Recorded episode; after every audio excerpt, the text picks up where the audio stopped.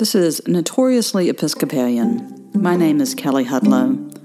This is a podcast of sermons and musings all about the Christian faith and especially about being an Episcopalian. This is a sermon offered on the sixteenth Sunday after Pentecost, September twelfth, twenty twenty-one, at the Episcopal Church of the Messiah in Heflin, Alabama. The principal text for the sermon is James chapter three, verses one through twelve, which includes James's exhortation of the power of words. May I speak in the name of one God, Father, Son, and Holy Spirit. Amen. Yesterday was the, the twentieth anniversary of the attacks that happened on September eleventh, two thousand one. And we as a country, as we normally do when we mark sort of major anniversaries, there was um, documentaries on, on the T V. People posted and shared their experiences about where they were on the day when they found out or her- first heard what was going on. And it sort of reminded me that twenty years ago, it was before we had smartphones and things like that, and, and that I actually listened to what was going on on the radio in my professor's office at the University of South Alabama. We didn't even have a T V um, to see what was happening. And so as people shared different stories, and there were different news articles, a story that I remember knowing about um, before this weekend sort of bubbled back up. And that was a story about a man named Mychal Judge. Mychal was born in nineteen thirty-three in Brooklyn, New York, to Irish immigrants. And after his father's death, Mychal took on the job of shining shoes at Penn Station to make money for his family. And it was there, while shining shoes, that he would meet the Franciscan monks that ran a church and lived not very far from Penn Station, and that would inspire him to answer the call to religious life.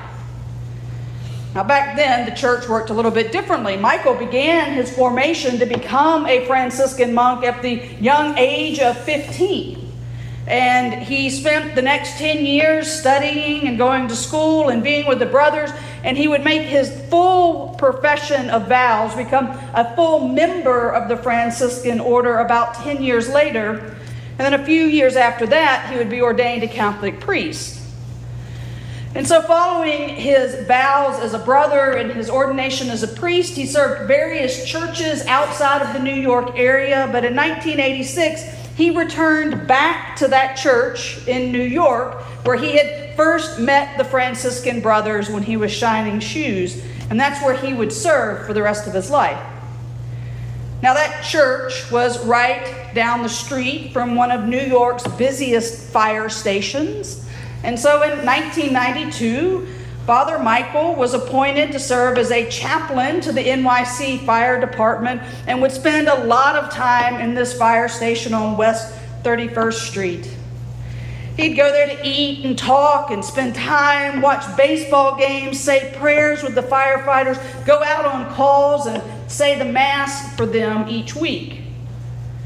His friend said that Father Mychal loved to be where the action was and never hesitated to go out to when there was an accident or a wreck or a fire, or go visit people in hospitals that had been burned or injured to say prayers. So on the morning of September eleventh, two thousand one, Father Mychal was dressed in his priestly garb when he heard that a plane had hit the World Trade Center. And so he quickly changed from his regular sort of Roman Catholic priest attire into what he wore when he was going out with the firefighters so he could be marked as a chaplain for the New York City Fire Department, and headed towards the World Trade Center with some off-duty firemen. Now, when he got there, it was clear that this was nothing that he had ever seen before. And so he began saying prayers for the people that he saw dying, prayers from the people that he saw falling. And somehow, miraculously, there was a documentary crew that was at the World Trade Center that actually captured some of the last moments of Father Mychal's life on film. And you can see him looking out a window and his lips moving And his friend said that they knew that in that moment that he was offering prayers of absolution and forgiveness and love and saying last rites for all those folks that were suffering around him. When the South Tower collapsed, the force shattered the windows in the North Tower where my, Father Michael was and threw him across the lobby, and debris fell on him. And as firefighters were going into the North Tower to try to help folks, they actually stumbled over Father Michael and realized who he was. And so they picked him up and put him in a chair and sort of carried him out of the North Tower to a nearby church where they placed him in the front of the altar. He was killed almost instantly when he was thrown across the lobby, and the firefighters had to leave him there and go back to the North Tower. But as they were leaving the North Tower carrying Father Michael, a photographer happened to be there, and he snapped this photograph of Father Michael being carried in a chair surrounded by five or six firefighters, and it became one of those iconic images from that day. Father Michael is considered to be the first person recovered and whose body was released from Ground Zero. And so his death certificate carries with it the ominous notation at the top, number one. After September eleventh and the days that followed, we saw the power of words to unite us and inspire us and comfort us. We would also see the power of words to sow fear and division and prejudice and hatred. Our passage from the book of James this morning speaks to the power of words. James describes our power to bless and how it can transform the world, and also the destruction that can be caused when we use our words to curse people and tear people down. James warns us that our tongues, our words, though they are small, have great power. He points to some of these images that we probably know so well, right? You put a bit in a horse's mouth and you can get the giant animal to go almost anywhere. You use this tiny little rudder to turn a giant ship. And James warns that as small as the tongue is, as inconsequential as words may seem, how great a forest is set ablaze by such a small fire. But in the midst of James's warning about how we use our words and how we need to control our tongue is a very potent reminder that the very act of our creation began with God speaking us into being. That the power of words, when uttered from the mouth of God, brought forth light and water and plants and animals and everything in the universe, that God spoke it all into being in a moment and looked at what God created and said, "It is good." In Genesis, we see that one of humankind's first assignments was to name all the animals, right? God brought forth the living creatures and brought them to Adam and said, give them a name. And so when we name them horse or cat or dog or elephant or bird, we tamed them. We took responsibility for them, all by the power of the words that we spoke. The Gospel of John, of course, reminds us that in the beginning it was the Word of God that moved over the waters and brought forth creation.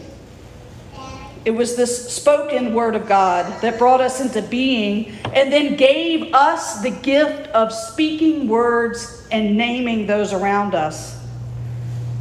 Again and again through the Gospels, we see the power of Jesus' words, right? Last week in the Gospel of Mark, Jesus says one word, Ephatha, right? Be opened, and the deaf mute man can suddenly hear and speak. Earlier in Mark, t- Jesus says, Talitha cum, to the little girl that has died, and she rises up. In our passage this morning, we see how it really matters what we call someone. Jesus says, who do people say I am? Some say John the Baptist, some Elijah, some say a great prophet. But it matters that the disciples are able to say, no, Jesus, you are the Messiah, the Savior of the world. So as God's creation, rooted in the words of God, spoken into being by language, being made in the image of God, we are given the awesome power to speak, to tell stories, to create worlds around us. And James asks us, we who are created for good, created by God with the power to offer God's blessing, when we lose control of that power and offer curses or hatred or division, have we lost who we are to begin with? If we are made fig trees, but try to bear olives, we are not acting the way that God created us to be. All throughout the book of James, James has said again and again, we have a choice. We can choose the world or we can choose God. We can allow ourselves to be turned around and twisted by the world, to bearing wrong fruit, offering curses instead of blessings, of telling stories of hatred and division and destruction. Or we who are saved in Christ can offer up our powers of words and language so that they can be blessings to those around us, to where they can be words that bring forth life and healing. Right?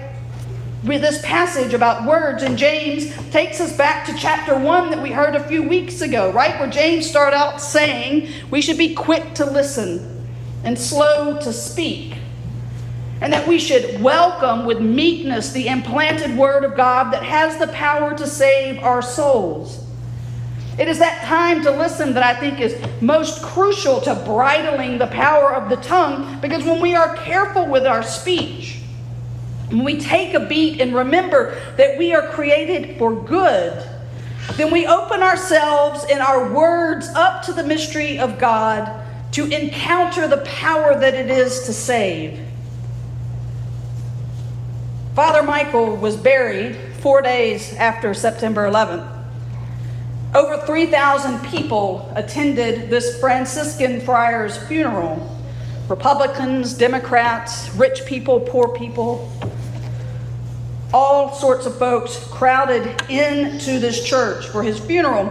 And as a Franciscan, he was required at some point to fill out a form of what he wanted to happen after he died, who he wanted to give the homily, where he wanted to have the service, what hymns he wanted to sing. And he had picked his friend, Father Michael Duffy, to give the homily. When his friend found out about it, he did not feel particularly equipped to meet the moment. Surely there was somebody more important than himself that should give this sermon at Father Michael's funeral. But he was advised, Father Michael wanted you, and so you need to be the one that does it. So Father Duffy, Michael Duffy, got up there and told the story of his friend, Father Michael, and told how Father Michael loved blessing people. Like loved taking his big Irish hands and would put them on someone's head and say a blessing. Or when he would meet a woman who was pregnant, he would ask, can I say a blessing for your baby? And he would put his hands on the, on the woman's stomach, or he would grab people's hands when they were in crisis and lead them in prayer and offer blessings. Or he would come onto the bus before the kids at school would go on a field trip and say a blessing for their safe return. That no matter where Michael was or who was in front of him, he was always ready to say a word of blessing over those that were around him. People that talked and knew Father Michael talked about how everybody thought Father Michael was their best friend. That Michael would write little notes to people, just one or two sentences about something that he had seen them do or something that he knew or wanted to share, and he would give them to them, and people would write Father Michael back. So he carried this satchel that was filled with letters that he needed to respond to, and he would sit down and write back to people. And so these thousands of people that gathered for his funeral gathered because they all came because their friend Father Michael had died.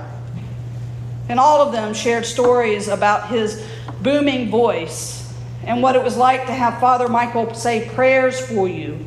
One woman describing Father Michael praying for her husband in the hospital, and that she just knew when Michael was speaking that God was listening. Now, Michael was surrounded by friends, but his life was not easy. He struggled with addiction. He was in recovery for many years. He took unpopular stances in the church. He ministered to those that are often deemed unworthy, the poor, the homeless, folks living with H I V AIDS. He was at odds with the church over their treatment of people of color and of L G B T Q persons, and he challenged the church to constantly be open to considering what it looked like to draw the circle just a little bit wider.